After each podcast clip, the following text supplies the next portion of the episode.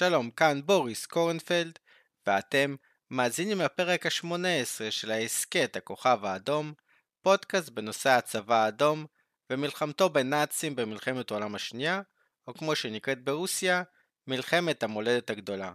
בפרק הזה נמשיך לדבר על מלחמת החורף בין ברית המועצות לבין פינלנד, שהחלה ב-30 בנובמבר 1939.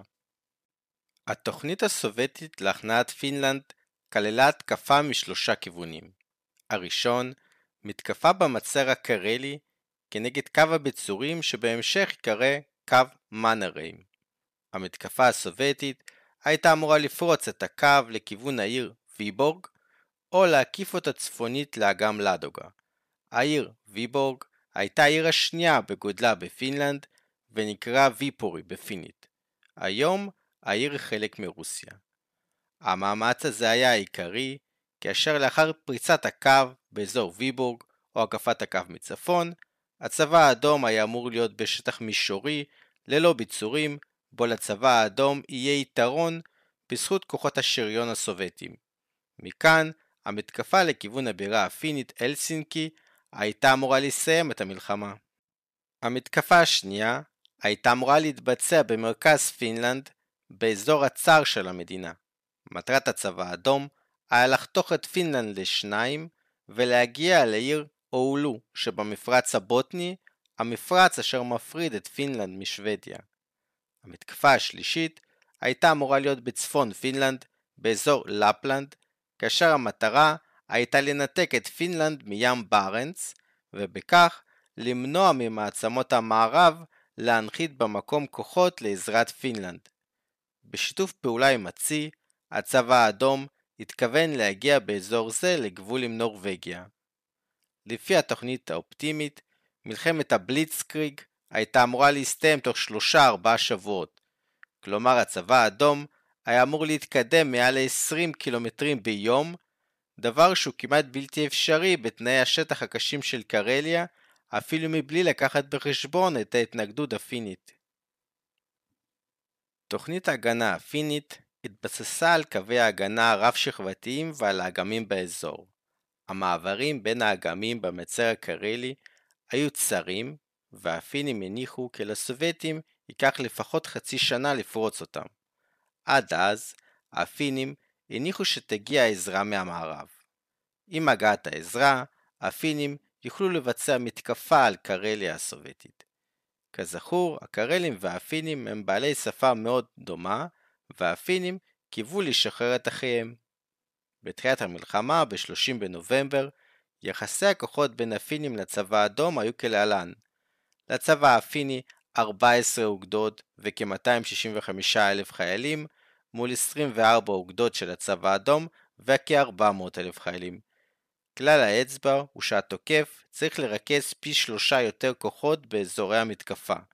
לצבא האדום לא היו אפילו יתרון של פי שניים, כאשר בשל תנאי השטח, אזורי המעבר היו מאוד צרים, ובהם התרכזו כוחות פינים גדולים. תוכנית המתקפה הסובייטית התבססה על העובדה כי לצבא האדום היה יתרון גדול בכלי הנשק, 1,900 תותחים מול כ-500 לפינים, 1,500 טנקים מול 64 פינים, וכ-1,000 מטוסים מול 270 פינים. למרות היתרון בכלי הנשק, התוכנית הסובייטית כשלה. הידיעות הסובייטיות על קו הביצורים הפיני היו מועטות. הצבא הפיני, שגויס כבר באמצע אוקטובר, התכונן היטב למערכה, בעוד הצבא האדום החל להתכונן רק באמצע נובמבר, ולכן לא הספיק להתכונן כראוי. במצר הקרלי, מהמפרץ הפיני ועד לאגם לדוגה, היו מוקמים מעל ל-200 מבני ביצורים לאורך 140 קילומטרים. רובם הגדול היו עמדות מקלעים, ורק מעטים הכילו עמדות תותחים. לאורך החוף, הפינים הציבו סוללות תותחים כנגד הצי הסובייטי. לפינלנד היה הסכם שיתוף פעולה עם אסטוניה, אשר כלל שיתוף פעולה ארטילרי כדי לבלום את הצי הסובייטי. מאחר ואסטוניה אפשרה לצבא האדום לבנות בסיסים בשטחה, היא לא יכלה לעזור לפינלנד. להפך, מטוסים סובייטיים היו ממריאים משטח אסטוניה למשימות הפצצה בפינלנד. בצד המזרחי של המצר הקרלי, באגם לאדוגה, הפינים ריכזו סוללות תותחים ואת ספינות הקרב שלהם. אגם לאדוגה הוא האגם הגדול ביותר באירופה. היום כל האגם נמצא בתוך שטח רוסיה, אבל ב-1939 הגבול בין פינלנד לברית המועצות עבר באגם לאדוגה, ובניגוד להסכם טרטו מ-1920, שתי המדינות החזיקו צי באגם. משמעותו של האגם תגדל בזמן המצור על לנינגרד, כאשר הדרך היחידה להעביר את המזון לעיר הנצורה תהיה דרך האגם. צפונה לאגם לאדוגה, לפינים לא היו ביצורים, אבל הדרכים הצרות והשטח המיוער באזור לא אפשרו מעבר של כוחות גדולים, והיוו שטח מצוין ללוחמת גרילה כנגד הצבא האדום. ב-29 בנובמבר הופסקו היחסים הדיפלומטיים בין ברית המועצות לפינלנד, וב-30 בנובמבר, בהודעה רשמית, הסובייטים הודיעו כי בעקבות הפרובוקציות הצבאיות של הפינים, הצבא האדום חצה את הגבול הסובייטי-פיני בשעה 8 ו-30 בבוקר. באותו היום, חיל האוויר הסובייטי הפציץ את בירת פינלנד הלסינקי. בעקבות טעויות בניווט, חלק מהטייסים הסובייטים הפציצו שכונות מגורים. בעקבות הטענות על כך מצד הדיפלומטים האירופים, שר החוץ הסובייטי מולוטוב אמר כי הטייסים הסובייטים הצניחו לחם לתושבי אלסינקי הרעבים. בעקבות כך, הפינים החלו לכנות את ההפצצות הסובייטיות סלי הלחם של מולוטוב. ב-1 בדצמבר, בעיתון פראבדה, התפרסמה הודעה על כך שבפינלנד הוקמה ממשלה עממית בראשותו של אוטו קרוסינן. הממשלה הורכבה מקומוניסטים פינים שברחו לברית המועצות לאחר התבוסה שלהם במלחמת האזרחים הפינית. הממשלה הוקמה בעיירה טריוקי שנכבשה על ידי הסובייטים מהפינים. היום העיר זלנוגורסק שברוסיה. לפני המלחמה, בבירה הפינית החדשה, גרו 6,700 תושבים, אשר ברובם פונו לפינלנד. ברית המועצות הכירה בממשלה הפינית החדשה. ב-2 בדצמבר, במוסקבה, נערכו שיחות בין הממשלה הפינית העממית לבין הממשלה הסובייטית, ונחתם הסכם לעזרה הדדי. לפי ההסכם בין ברית המועצות לרפובליקה הדמוקרטית של פינלנד, כך היה שמה של מדינת החסות הסובייטית, פינלנד הייתה צריכה להעביר לסובייטים שטח של כ-4,000 קילומטרים רבועים במצר הקרלי, צפונית ללנינגרד. לעומת זאת, ברית המועצות הייתה אמורה להעביר לפינלנד שטח של 70 אלף קילומטרים רבועים, כלומר פי יותר מ-17. למעשה, ברית המועצות הייתה מוותרת על כל השטח שהיה בו רוב לאוכלוסייה הקרלית. בנוסף לכך, ברית המועצות הייתה משלמת לפינלנד סכום של 120 מיליון מרק פינים, פיצוי על מסילות הרכבת בשטח עליו פינלנד הייתה מוותרת. אציין שבעקבות מלחמת החורף, פינלנד איבדה כ-40 אלף קילומטרים רבועים, כלומר, שטח פינלנד של היום קטן ב-106 אלף קילומטרים רבועים מהשטח שהציעה ברית המועצות לממשלה הפינית העממית. לצורך השוואה, זה שטח שגדול כמעט פי חמישה משטחה של מדינת ישראל. שטח פינלנד היום הוא 338 אלף קילומטרים רבועים, כלומר הוא היה אמור להיות גדול בכ-30% מהשטח שלה היום. הפינים לא קיבלו את ההצעה הסובייטית ולא הצטרפו במוניהם לממשלה העממית.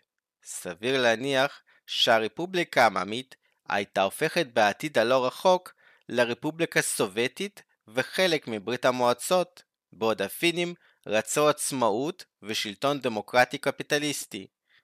אישור ההסכם היה אמור להיעשות בבירת פינלנד אלסינקי.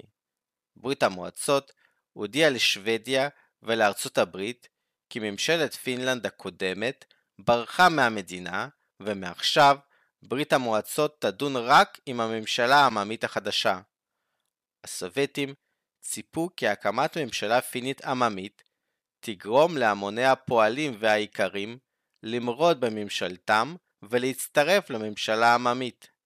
בברית המועצות זכרו היטב את תבוסת האדומים בפינלנד ואת הטבח של מעל ל-30 אלף אנשים שביצעו הפינים הלבנים ב-1918.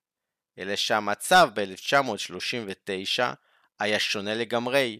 הסכנה הסובייטית גרמה לאיחוד בעם הפיני, פרט אולי לכ-200 קומוניסטים פינים, בהם חשדה הממשלה, אשר נעצרו במעצר מנהלי על ידי משטרת פינלנד עם תחילת המלחמה.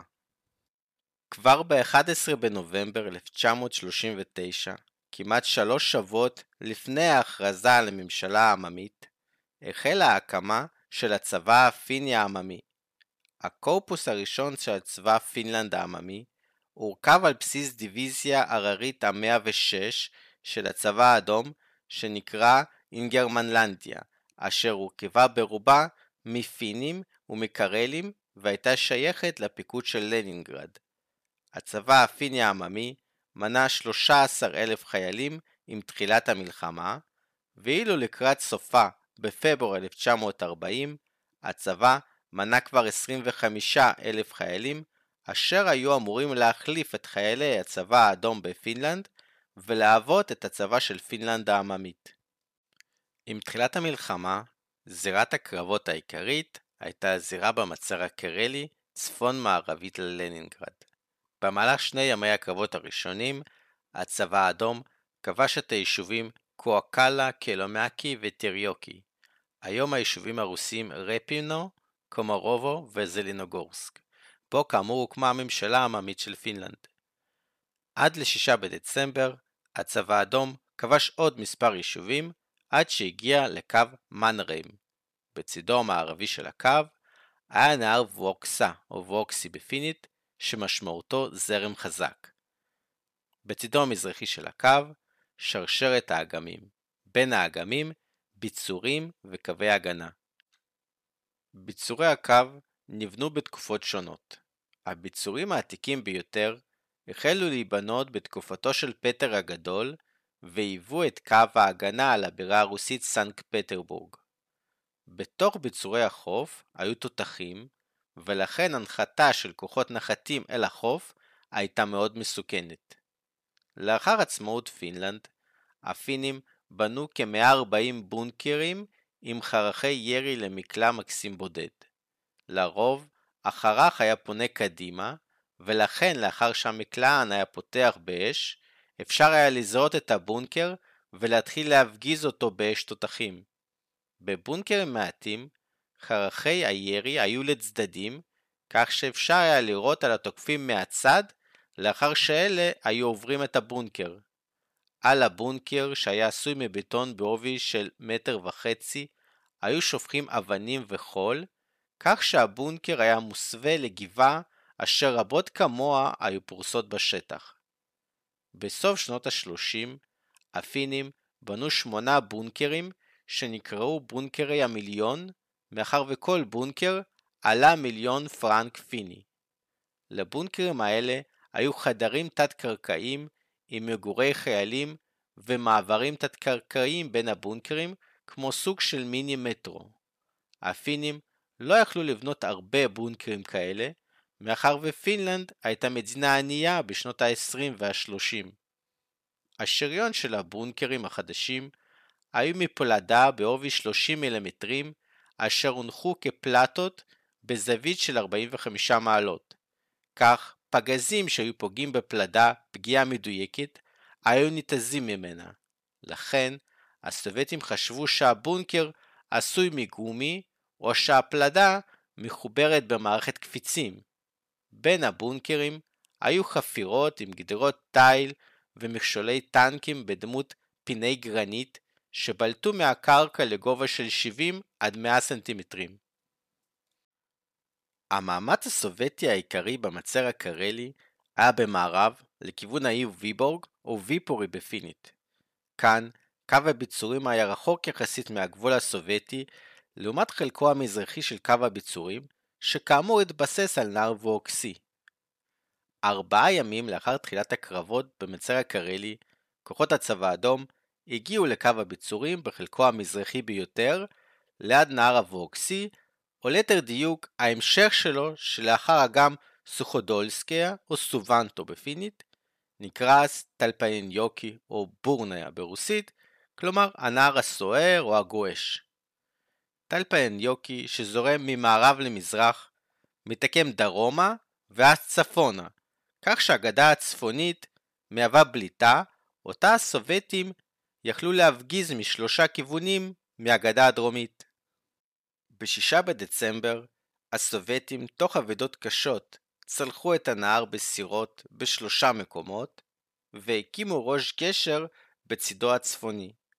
בין הגדות הוקם גשר פונטונים. בצירוף מקרים, בצליחת טייפלניוקי השתתפו מספר משוררים סובייטים ואף פינים, שבהמשך חייהם כתבו על הקרב. אחד מהם היה המשורר הסובייטי היהודי יבגני אהרונוביץ' דלמטובסקי, אשר כתב שיר על הקרב. השיר טלפניניוקי, בתרגום שלי. ראיתי נערות רבים, צרים ורחבים, לא כל נער אזכור. אך יש נער אחד, טלפניניוקי, הוא לא רחב ולא עמוק, אך צליחתו הייתה קשה יותר מאשר חיים שלמים לצלוח, וחייבים לצלוח את הנהר. כאשר הונחו על הנהר פונטונים, על דרך אשתופת נפתחה, אך חרש ולאט הלכו האנשים קדימה, וכל אחד חשב, עודני חי. הוולגאים כאן לא חלמו על וולגה, כולם חוו כאן רק את ההווה. בין רעמים נשמע רק קול בודד. חובש! קרא פצוע בתוך הזרם, אל נצר בכבדות נישא הגל. נער אחד אחד, טלפניניוקי, נער גועש וקר. למחרת, ב-7 בדצמבר, הפינים יצאו למתקפת נגד, אך כשלו בניסיון לזרוק את הסובייטים מהגדה הצפונית. הסובייטים ריכזו בראש הגשר שתי חטיבות של אוגדת רובעים 150. בתשעה וב-10 בדצמבר, הסובייטים יצאו למתקפה בניסיון להרחיב את ראש הגשר. אבדות הסובייטים בניסיון הזה היו מאוד גבוהות, בעיקר אצל החטיבה 469. בקרב נהרגו או נפצעו כל שלושת מפקדי הגדודים ורוב מפקדי הפלוגות.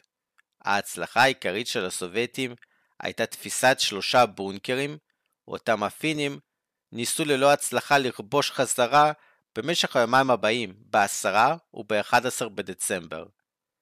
ב-15 בדצמבר לאחר שהסובייטים העבירו לגדה השנייה 59 טנקי T-26 קלים עם להביורים, הם פתחו במתקפה נוספת. הסיוע הארטילרי לכוחות לא היה יעיל, מאחר ובהיעדר מודיעין לא היו ידועים ריכוזי וביצורי הפינים. הפינים הצליחו להפריד בין כוחות השריון וכוחות החי"ר הסובייטים ולשרוף טנקים רבים, חלקם בעזרת בקבוקי מולוטוב. המצאה פינית לכבודו של שר החוץ הסובייטי. ב-23 בדצמבר הפינים עברו למתקפת נגד, אך נהדפו על ידי כוחות הצבא האדום. הצבא האדום הפסיק את המתקפות בגזרה זו ועבר למגננה. מעניין סיפורו של מפקד כוחות הצבא האדום בגזרה, ולדימיר גרנדל, שהיה ממוצא שוודי. תחת פיקודו היו שלוש דיוויזיות חי"ר שהיו מכונות קבוצת גרנדל. אף על פי שכוחות גרנדל לא פרצו את קו מנרהיים, הפיקוד היה מרוצה מתפקודו של גרנדל, אשר שמר על ראש הגשר בגדה הצפונית של טייפלניוקי. ב-26 בדצמבר גרנדל קודם לפקד על הארמיה ה-13, אשר אליה נמנו כבר תשע דיוויזיות עם חטיבות טנקים ותותחים. לאחר מהפכת אוקטובר 1917, אשתו של גרנדל וילדיהם עברו לפינלנד העצמאית, וכך בנו של ולדימיר גרנדל, הסמל בוריס גרנדל, במדי הצבא הפיני, נלחם למעשה נגד חייליו של אביו. 40 קילומטרים מערבית לראש הגשר על נהר טייפלניוקי, במעלה הזרם, נמצאים אשדות לוסבו, או בפינית קיוויניימי. באזור זה, נהר ווקסי נשפך לתוך אגם סוחודולסקויה. חיפוש בגוגל יראה שיש שם היום אתר רפטינג. באזור הזה, הסובייטים ניסו לצלוח ב-7 בדצמבר, יום לאחר הצליחה בטייפלניוקי. הצליחה של נהר הווקסי הייתה אמורה להתבצע צפונית לאשדוד. לפני שהפינים נסוגו מהאזור, הם פוצצו את שני הגשרים באזור. הגשר שעליו עברה מסילת הברזל לא הושמד באופן מלא, אלא נשבר בצורת V, כאשר אמצע הגשר שקע במים. בחושך, עם הגעת הפונטונים הראשונים, גדוד אחד של הצבא האדום החל לצלוח את הנהר, תוך שהחיילים משתמשים בפונטונים כאסדות וחותרים עם המשוטים. לצבא האדום לא היה מודיעין לגבי הימצאות פינים ועמדותיהם באזור. התותחים הסובייטים טרם הגיעו לסביבה, ומספר טנקים שנפרסו על החוף בגדה הדרומית היו הסיוע הארטילרי היחיד לכוחות הצולחים. לסובייטים היו גם חמישה טנקים אמפיביים קלים שהשתתפו בצליחה. רק בבוקר, כאשר מספר לוחמים חזרו דרך הגשר הממוטט, התבררה התמונה המלאה. מתוך תשעה פונטונים, רק ארבעה הגיעו לגדה השנייה. היתר, כאשר הם הגיעו למרכז הנהר, זרם אדיר סחף אותם על האשדות, שם הם נתקעו. על הפונטונים שהתקרבו אל החוף, נפתחה אש תופת שגרמה לאבדות לסובייטים עוד בטרם הגעתם לחוף. הסובייטים שצלחו את הנהר תפסו עמדות על החוף, בעוד מחלקה אחת של 30 חיילים הגיעה לכפר הסמוך והתבצרה במוסך המקומי לא היה מרתף מבטון. חמשת הטנקים צלחו את הנהר, אך בגלל הגדה התלולה הם לא הצליחו לעלות אל הכפר ונתקעו על החוף. טנק אחד התהפך לתוך המים וטבע, אך צוותו הצליח להיחלץ. סיכום המצב היה שעל הגדה הצפונית יש כוח סובייטי עם ארבעה טנקים על החוף, יחד עם כוחות חי"ר ומחלקה בכפר. הוחלט להמשיך את הצליחה עם סירות שזה עתה הגיעו. במצב הזה, מפקדי האוגדות והחטיבות סירבו לבצע את הצליחה הנוספת. הם טענו כי הצליחה תהיה בניגוד לתורת הלחימה, מאחר ולא הגיעו התותחים ואין מודיעין על מצב הנהר והכוחות הפינים. כלומר, הצליחה של גדוד וחמישה טנקים זה סיכון שאפשר לקחת, אך צליחה של שתי אוגדות עם שישה חטיבות באותם התנאים נראה למפקדים כצעד מסוכן. בעקבות הסירוב, פיקוד הקורפוס דחה את הצליחה ב-24 שעות והורה לתכנן את הצליחה למחרת. בדיקה של יחידות ההנדסה הראתה כי במעלה הזרם המים קפוא ועובי הקרח הוא 10 סנטימטרים, מה שמאפשר מעבר כוחות על הקרח. פלוגת ציור חצתה את הנהר על הקרח ללא קרב ותפסה עמדות בגדה הצפונית. כעת אפשר היה להעביר כך לגדה השנייה חטיבה שלמה של 3,000 חיילים. אלא שאז הצליחה בוטלה. קיריל מריצקוב, מפקד פיקוד לנינגרד שלחם במצר הקרלי, הודח מתפקידו על ידי הרמטכ"ל הסובייטי בריס שפשניקוב שבוע אחד בלבד מתחילת הקרבות. הסיבה להדחה הייתה מסירת דיווחים לא נכונים לפיקוד במוסקבה. למשל, התברר שמריצקוב דיווח כי לגדה השנייה הגיע גדוד שלם ולא מחלקה אחת בתוך מוסך. הצוותים והלוחמים האחרים שלחמו על החוף נסוגו לגדה הדרומית דרך הגשר הממוטט. מרצקוב הורד בדרג לתפקיד מפקד ארמיה השביעית, ואילו מפקד הארמיה הקודם, וסבולוד יעקובלב, הודח מתפקידו והפך לסגן מפקד הארמיה. יש כאן דוגמה מצוינת לכך שדרכם של אנשים גדולים רצופה בכישלונות. בעוד שמונה חודשים, באוגוסט 1940, מריצקוב יהפוך לרמטכ"ל הצבא האדום. מרשל מריצקוב עתיד עוד להנחיל תבוסות קשות הן לפינים, הן לגרמנים והן ליפנים. למרות כישלונותיו, בשבוע הראשון של המלחמה במצר הקרלי, מריצקוב צפו להיות גיבורם של פרקים לא מעטים בפודקאסט. מריצקוב, שחטף על הראש, החליט לפעול לפי התוכנית המקורית, והורה להעביר את רוב הכוחות באזור מערבית לכיוון ויבורג, שם תוכנן המאמץ המרכזי לפריצת קו הביצורים הפיני. הלוחמים במרתף של המוסך נלחמו במשך שלושה ימים עד שנכנעו לפינים כאשר הם רעבים וחלקם פצועים. סך הכל דווח על 114 נעדרים בקרב, שזה כולל את כל מי שטבע או נפל בשבי הפיני. לאחר הקרב הזה, הלחמה באזור אשדוד לוסיבו הפכה לסטטית עם הפגזות הדדיות עד לסוף המלחמה. במפקדת הארמיה השביעית שהה בזמן הקרבות משורר סובייטי אחר, אלכסנדר טברדובסקי, שכתב את השיר "הצליחה", חלק מפואמה וסילי ציורקין על חייל סובייטי אמיץ, פיקח ובעל חוש הומור. התרגם רק כמה שורות. הצליחה, הצליחה, פה גדה ושם גדה, ושכבת קרח דקה. מי יזכה בתהילה, מי ישקע למצולה, ללא סימן ועקבה. בדומה לצליחת אשדוד לאוסיבו, מחלקתו של וסילי ציורקין מצליחה לצלוח בחושך את הנהר, אך לא מצליחה להודיע על כך לפיקוד.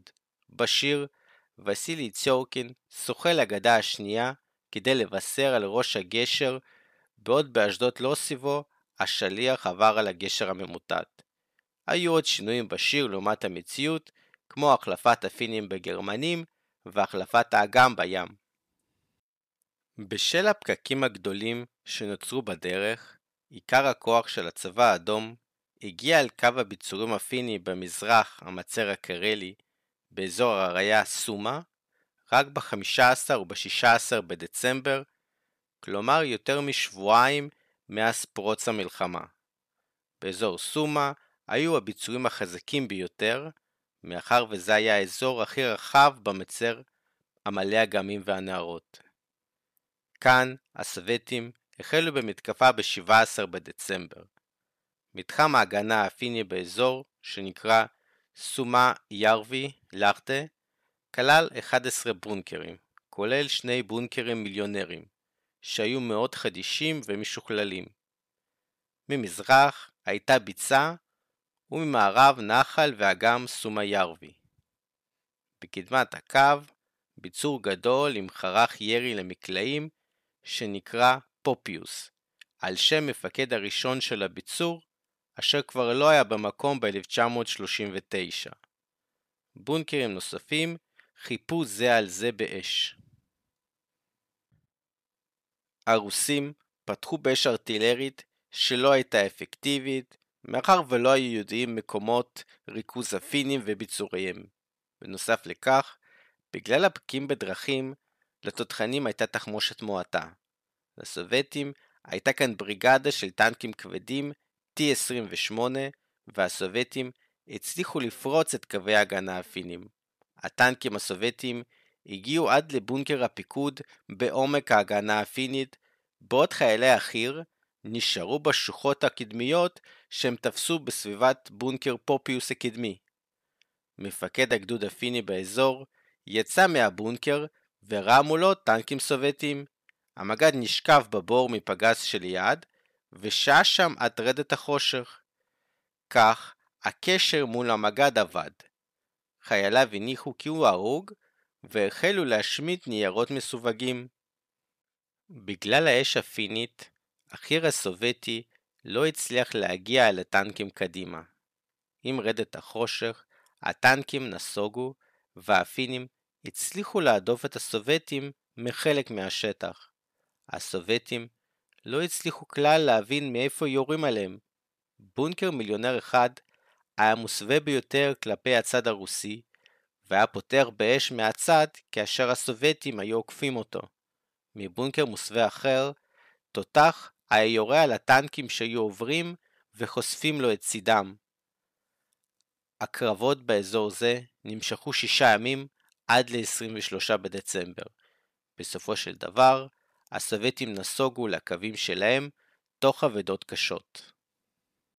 מערבית משם, באזור העיירה סומה, במתחם ההגנה שנקרא סומה קיולה, הייתה תמונה מאוד דומה.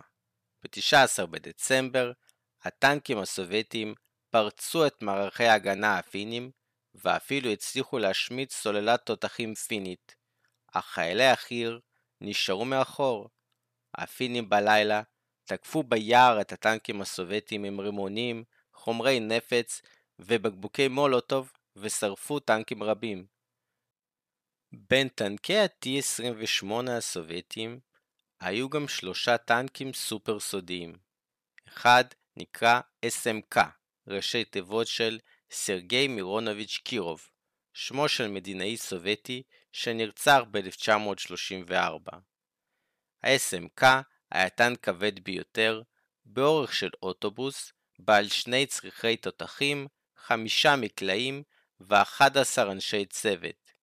יחד איתו נוסו גם ה-T-100 וקווה, קלים ורשילוב.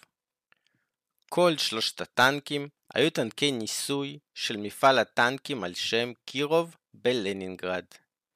טנק קווה קיבל שתי פגיעות תותח אשר לא הסבו לו שום נזק, אך טנק ה-SMK נשבר או עלה על מוקש שני קילומטרים בתוך השטח הפיני.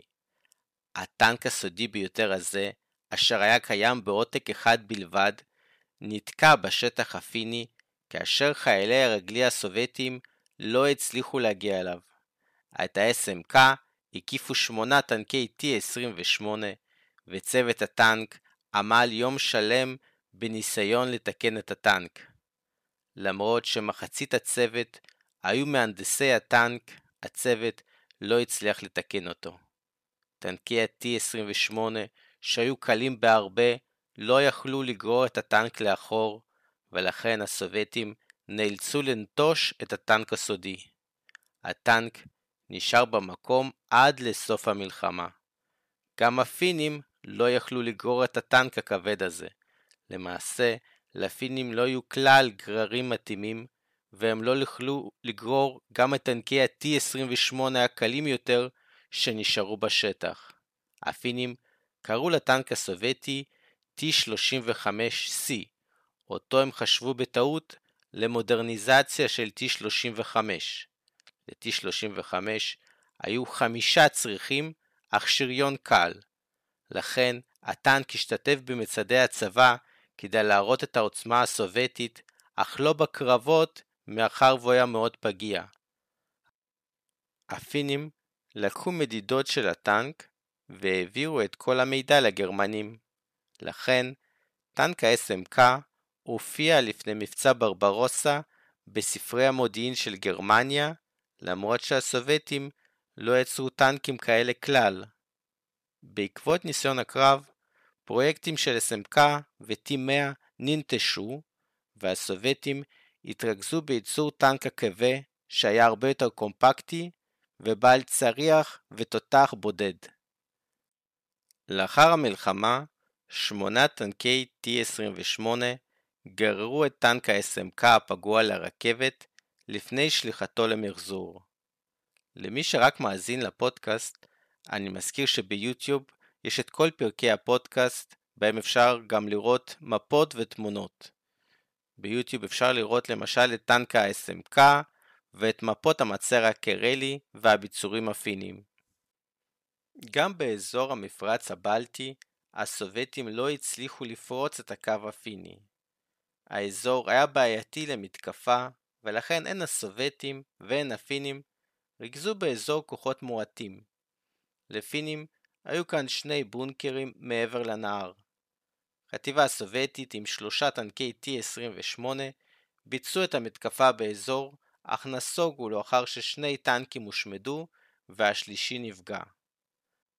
לקראת סוף דצמבר, הצבא האדום הפסיק את המתקפות חסרות התוחלת על הקו הפיני, והחל בהכנות רציניות לכיבושו.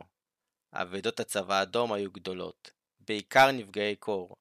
הסובייטים החלו בהעברת עוד כוחות חי"ר, ציוד ותותחים לאזור, ובאימון הכוחות לביצוע שיתופי פעולה בין החילות. כבר ביום הראשון למלחמה, לאחר הפגזה קצרה, הסובייטים כבשו או שחררו, איך שתרצו, את הכפר קלומקי. אזור זה נכבש על ידי פטר הגדול מהשוודים 200 שנה לפני עצמאות פינלנד, והיה פיני במשך קצת יותר משני עשורים לפני ששב לרוסיה לפני 76 שנים. הכפר הוקם בתחילת המאה ה-20 כאתר בתי קיץ, דאצ'ה ברוסית, על חוף הים הבלטי, לא רחוק מבירת האימפריה הרוסית אז, סנט פטרבורג. הכפר מוקם על הגבול של דוכסות פינלנד עם שאר האימפריה הרוסית. בכפר היו כ-800 בתי קיץ, ובין בעליהם היו למשל פטר קאר פברז'ה, התכשיטן והאומן שיצר את, ב- את ביצי פברז'ה.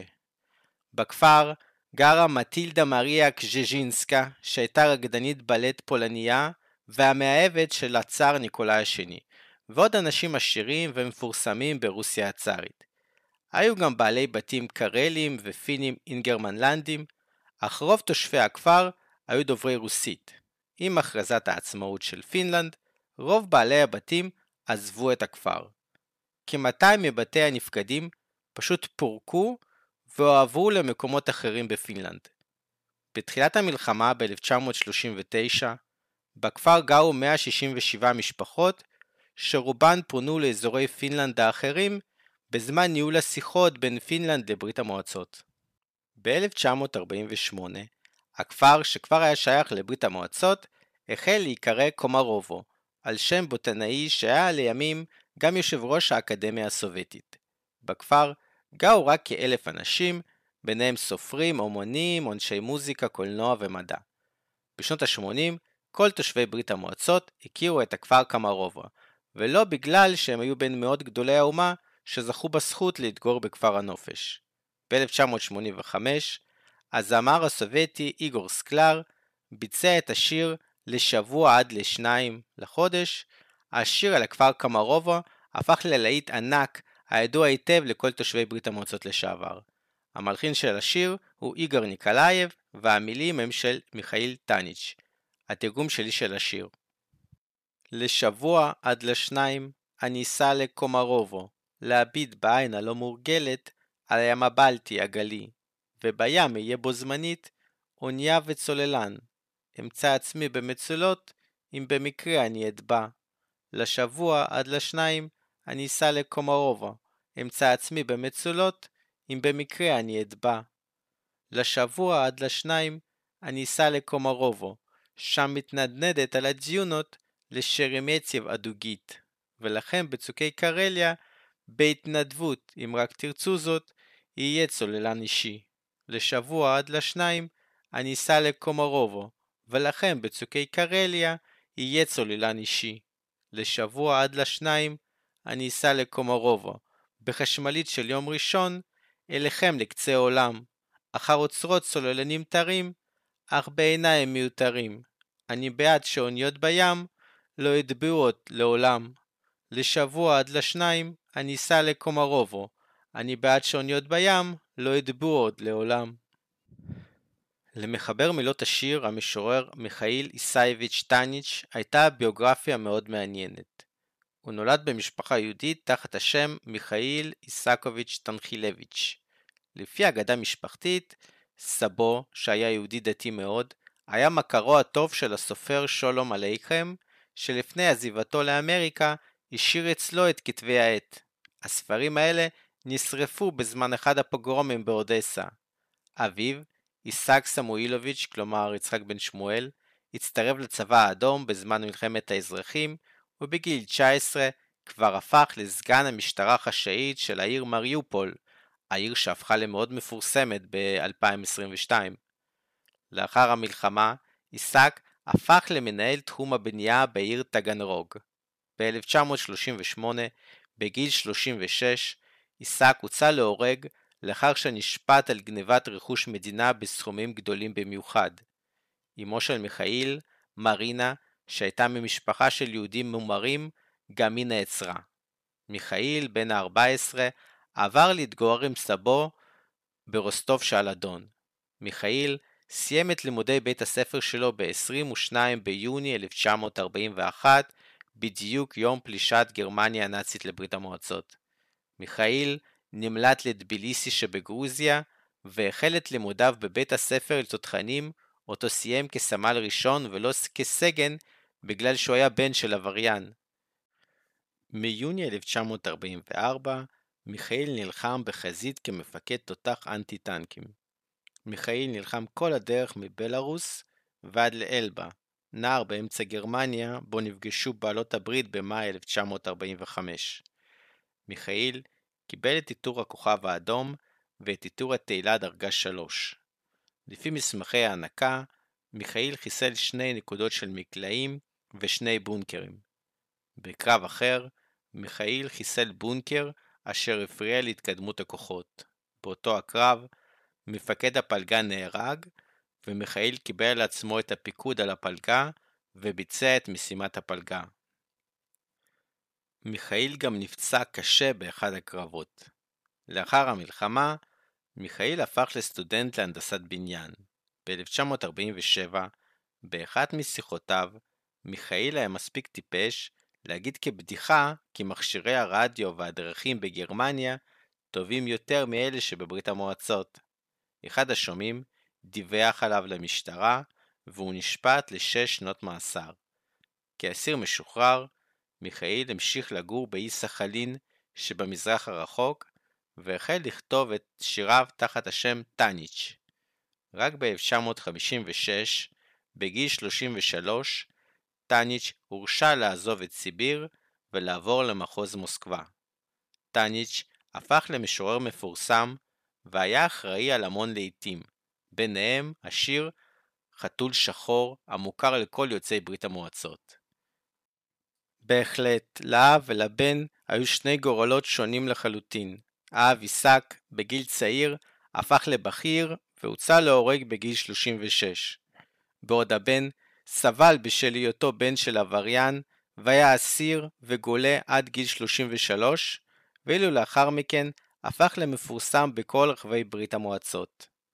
אנו מסיימים כאן את הפרק, אני לא יכול לשים לכם את השיר קומרובו בגלל זכויות יוצרים, אך אתם מוזמנים לחפש ביוטיוב את השיר קומרובו באנגלית או ברוסית בביצוע של איגור סקלר. אני אשים קישור לביצוע השיר בדף הפייסבוק של הפודקאסט הכוכב האדום. אתם מוזמנים לעשות לייק לדף הפייסבוק ולשמוע את השיר קומרובו. בפרק הבא נמשיך לדבר על מלחמת החורף, המלחמה הסובייטית-פינית. להתראות.